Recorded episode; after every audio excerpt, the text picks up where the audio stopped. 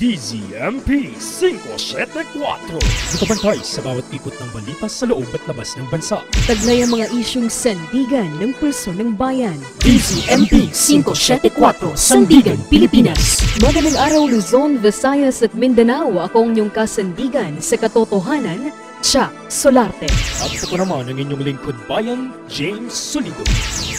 Narito ang pinakamaiinit na headline ngayong Miyerkules at 3 ng Marso 2021. Panukalang pahabain ng school year sa mga public schools, inalmahan ng mga grupo at estudyante. Work holiday itutuloy pa rin ng ilang vendor bilang protesta sa price ceiling order ng gobyerno. Drug operations ng QCPD at PIDEA na uwi sa misencounter. Ready Sports, kampiyon sa Mobile Legends and to World Championship. At sa detalye ng mga balita, hindi pa man pinalang mungkahi ng isang DepEd official na pahabain ng kasalukuyang school year, inulan agad ito ng batikos mula sa iba't ibang grupo at netizen. Narito ang ating kasandigan, Ria Tabi. Kinundena ng mga grupong ACT Teachers, Kabataan Party List at Teachers Dignity Coalition ang panukala ni DepEd Yusek Justado San Antonio na palawigin ang school year 2020 to 2021 at iksian naman sa dalawang linggo ang bakasyon mula dalawang buwan. Binuhos din ng netizens ang galit at pagkadismaya sa naturang panukala at naging top trending topic pa ang DepEd sa Twitter. Paglilinaw naman ng DepEd, hindi pa ito pinal at pag-aaralan pa nila ang mga nasabing panukala. Ria Tabihe, Sandigan, Pilipinas. Para sa mga misis at may balak mamalengke dyan, posible hong magkulang ang supply ng karning baboy ngayong itutuloy pa rin ang pork holiday bunsod ng price ceiling order ng Malacanang. Narito ang ating kasandigan, Franz Reyes. Tuloy pa rin ang pork holiday kung saan ang mga vendor ay hindi muna magtitinda ng karning baboy at manok bilang pag-alma sa price cap na inilatag ng gobyerno sa loob ng Executive Order 124 nitong Pebrero. wala kami kita, wala kaming tinda. Nagbabayad pa kami ng pwesto kahit na hindi kami nagtitinda. Paano na ang buhay namin ngayon? Yan ang hinaing ng isang vendor sa Maynila. Matatandaan na ang price ceiling order ay pinatupad dahil sa patuloy na pagtaas sa presyo ng karne sa Metro Manila, bunsod sa kakulangan ng supply at pagtaas ng kaso ng African swine fever sa bansa. Franz Reyes, Sandigan, Pilipinas. Pagbabalik ang DZMP Sandigan Pilipinas matapos ang isang paalala. Uy, nabalitaan mo yung vaccine daw sa COVID-19? Hindi ako magpaparehistro. Delikado na. Hindi ka pa rin sigurado. Naku, makinig ka nga. At kung ikaw ay nangangamba pa rin, ay sasamahan kita. Huwag kang matakot, tayo ay magpabakuna. Ito'y lunas sa pandemya.